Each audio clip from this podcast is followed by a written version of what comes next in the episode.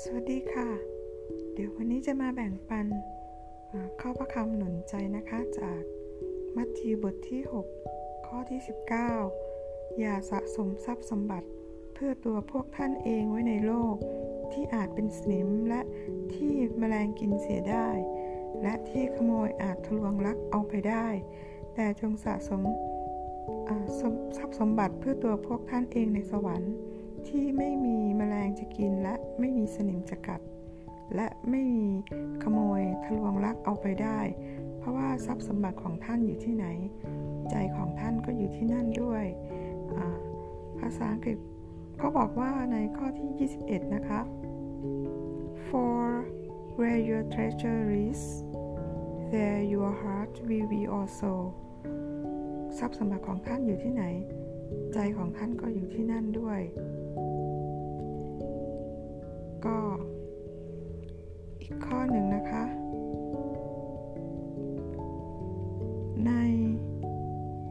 กาบทที่ 12 นะคะ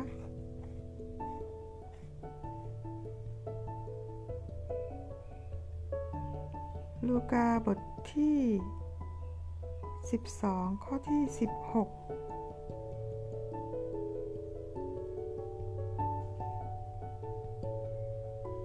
ถึงข้อที่ 21 นะคะ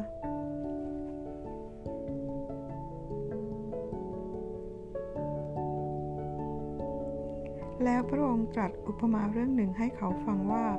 ไร่นาของเศรษฐีคนหนึ่งเกิดผลบริบูรณ์มาก เศรษฐีคนนั้นจึงคิดในใจว่าข้าจะทำอย่างไรดี เพราะว่าข้าไม่มีที่ที่จะเก็บพืชผลของข้า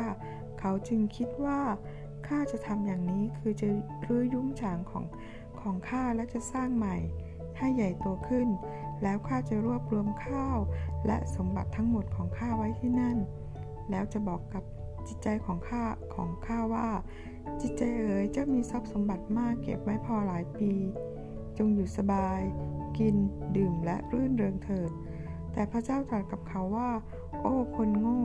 ในคืนวันนี้ชีวิตของเจ้าจะต้องเรียกออกไปจากเจ้า